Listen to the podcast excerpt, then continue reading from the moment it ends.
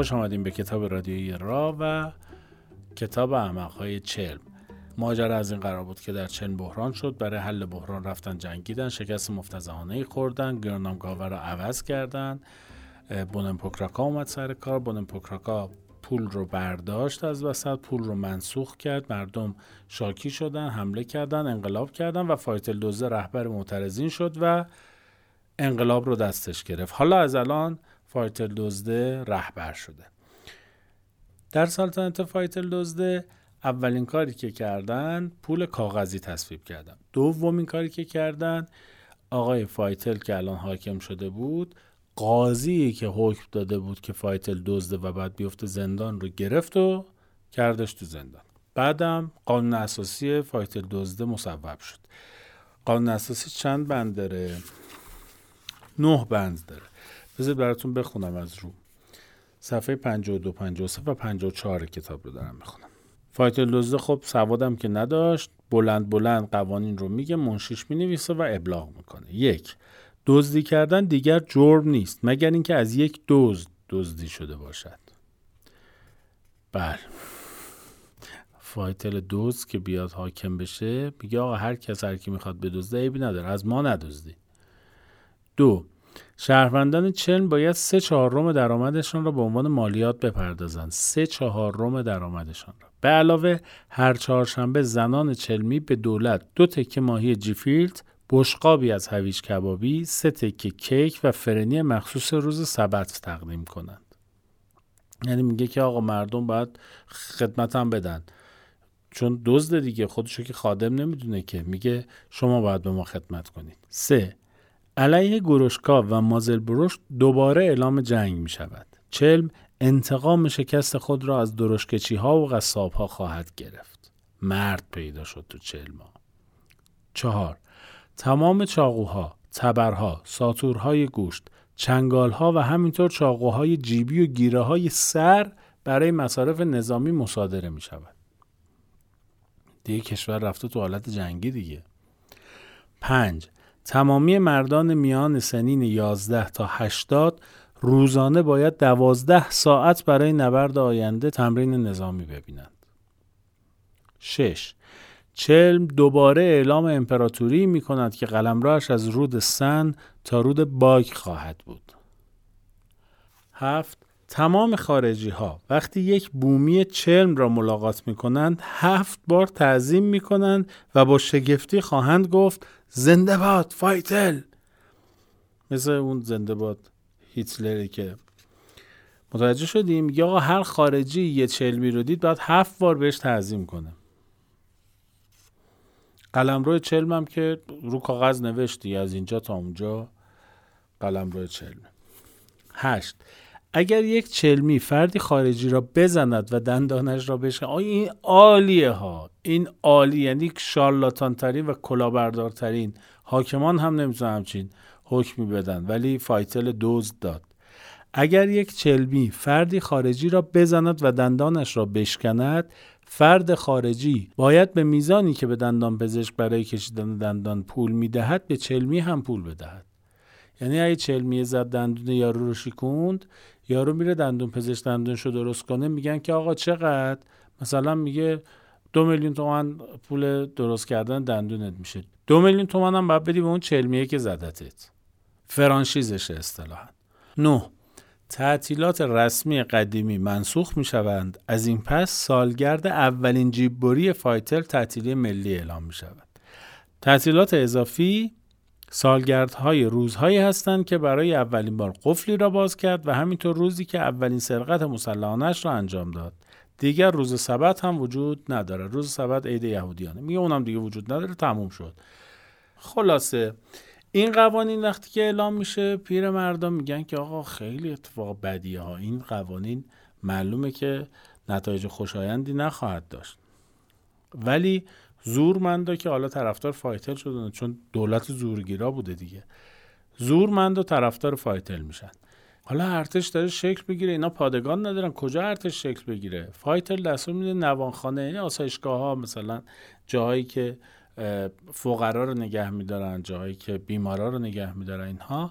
اینا رو خالی کنین همه بیمارا و فقرا رو بریزین بیرون ارتش بره توی نوانخانه جا بگیره.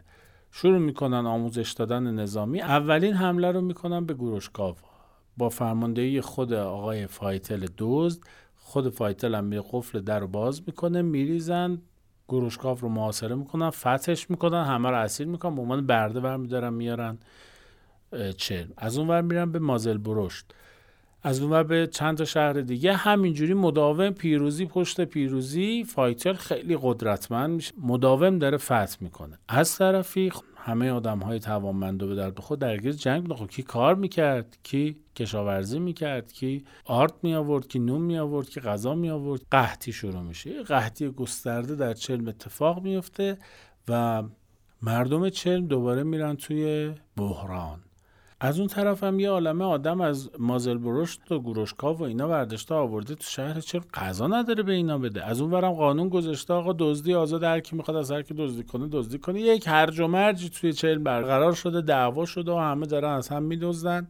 هیچ قانونی نیست که اینجا دادگستری کنه حق اینا رو بگیره. بلبشوی میشه. می‌فهمن که این بلبشو شده. مازل برشت و گروشکا و چند تا شهر دیگه بروبلین و اینها همه با همدیگه می‌فهمن در چرم هرج و مرجه اینها تجدید قوا می‌کنن میگن که آقا ما حمله کنیم به چرم و پاسخ این عملات ددنشانشون رو بدن. فایتل که می‌فهمه اینجوریه میگه لشکر رو جور کنیم. ما وای میستیم با شما میجنگیم. من فایتلم ما لشکر خیلی بزرگی هستیم ما قدرتمندیم. حالا اونا همشون با هم متحد شدن که بیان تو چلم اینا میگن که ما مقابله می‌کنیم و نظم عمومی رو برای همیشه و برای ابد در چلم و مناطق اطرافش دایر خواهیم کرد.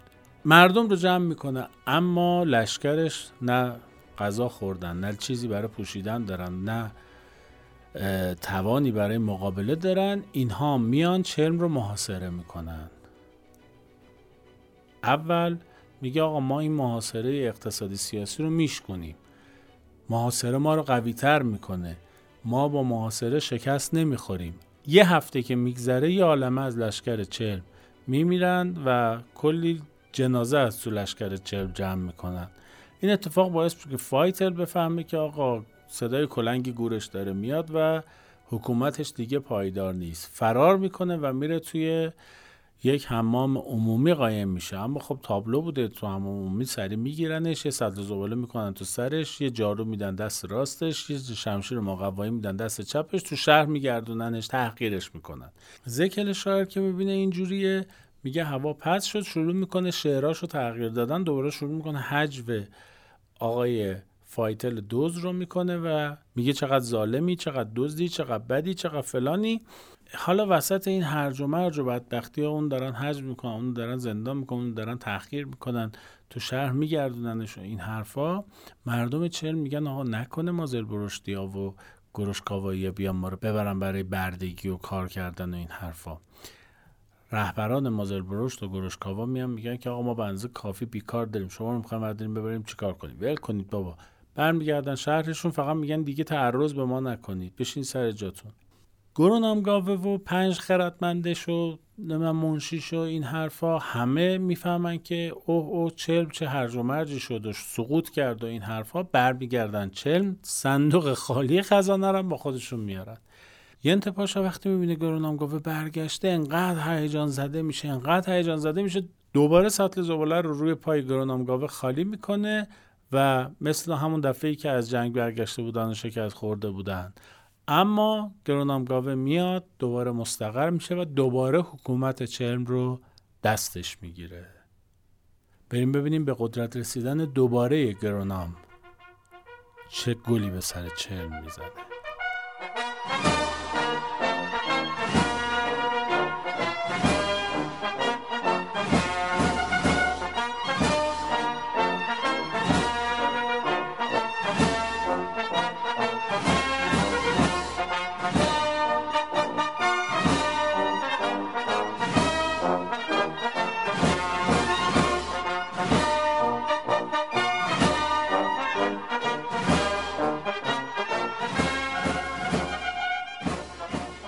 خوش آمدیم به کتاب رادیوی را و کتاب احمقهای چلم.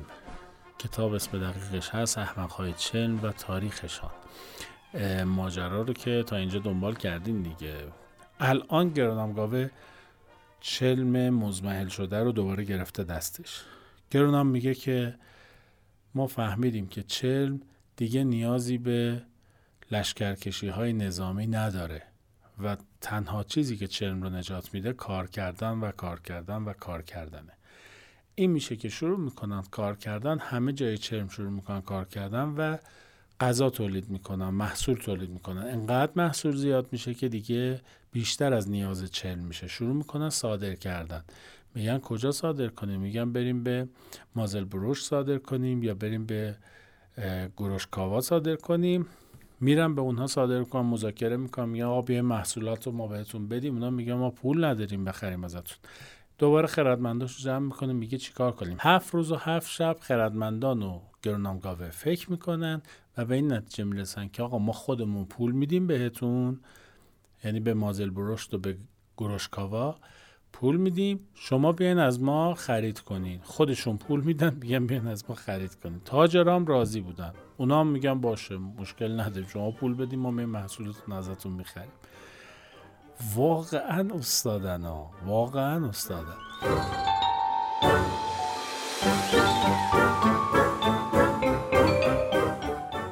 وقتی که این مفاد این معاهده و پروتکل منتشر میشه که آقا قرار شده چلم به کشورهای اطراف پول بده به شهرهای اطراف پول بده که اونا بیان محصولات خود چلم رو بخرن از این طرف اقتصاددانا و بازرگانا راضی میشن. ولی مردم فقیر برمیگردن میگن آقا این چه کاریه؟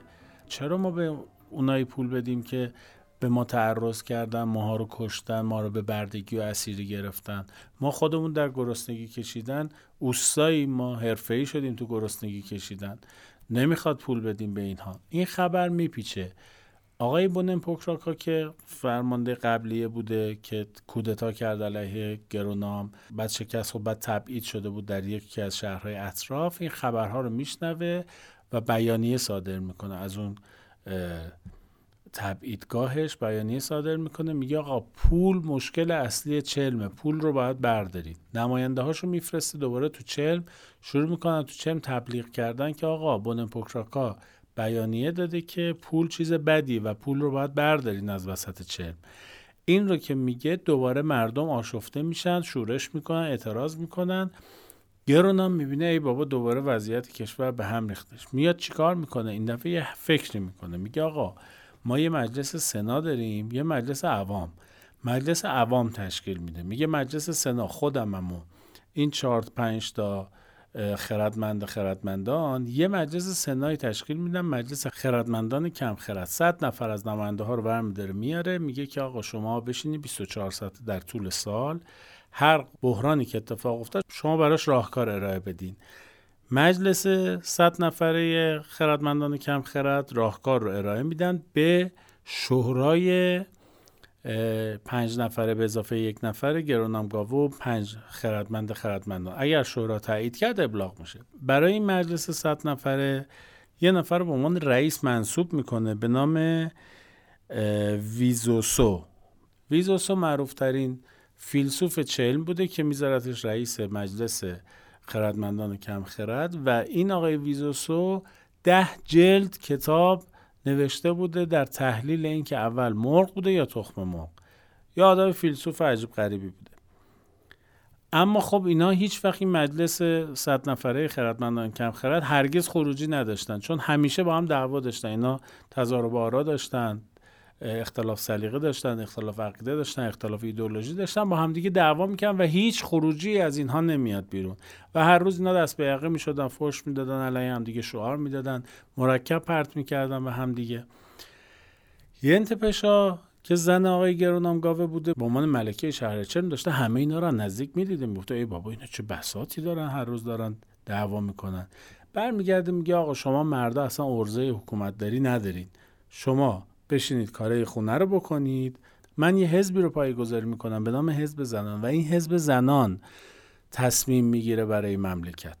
این اتفاق که میفته بین گرونام و زنش. خردمندا و زناشون دعوا میشه همیشه. که میگه آقا چه کاری تو داری می‌کنی؟ میگه آقا پاشو ظرف تو بشور. میگه من خردمند خردمندان عالم. پاشم ظرف بشورم این توهین نیست. میگه پاشو بابا این ادا رو واسه من در نیار. میگه پس تو داری چیکار می‌کنی؟ گرونام به زنش میگه. تو داری چیکار می‌کنی؟ میگه من دارم آخرین کتاب ویزوسا رو می‌خونم. میگه آخرین کتاب ویزوسا چیه؟ میگه آخرین کتاب ویزوسا کتاب فلسفیه که اگر هرگز چلم نبود چه بر سر چلمی ها میآمد؟ گرونام قاطی می‌کنه میگه این چه مزخرفی این نوشته؟ معلوم آخر دنیا می‌شد. میگه برای تو آخر دنیا می‌شد ولی برای من پایان ستمگری های تو پایان ندونم کاری ها و ظلم ستم هایی که تو می‌کنی. گرونام پاشو پاشو ادا در برو ظرف بشو رو خجالت بکش. گرونام این رو توهین به خودش قلم داد می‌کنه و میگه من به عنوان بهترین حاکم دنیا بهترین خردمند خردمندان و بهترین پادشاه عالم و این حرفا چرا باید برم ظرف بشورم اما پا میشه و میره ظرف بشوره چرا؟ چون ظرف شستن دیگه بین مردم مد شده بود. مد در شهر چلم از قانون مهمتر بوده و چون مد شده بوده که مردا همه ظرف بشورن گرونام هم میپذیره و میره ظرف میشوره. اما به آینده امیدوار بوده و چشمش باز بوده. بذارید من صفحه آخر کتاب رو صفحه 62 پاراگراف آخرش رو براتون بخونم.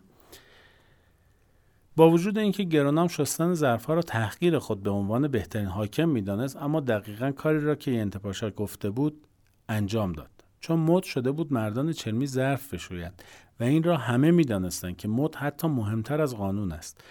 این کم و بیش تاریخ چلم تا زمان حاضر بود. اما گرونام خوشبین است. او در جدیدترین سخنرانیش در پرده برداری از بنایی که در گرامی داشتش ساخته شده بود گفت ما آرزو نداریم که فاتح دنیا بشیم اما خرد ما همچنان در حال گسترش در تمام دنیاست. آینده درخشان است. به احتمال بسیار زیاد روزی کل دنیا یک چلم بزرگ میشه.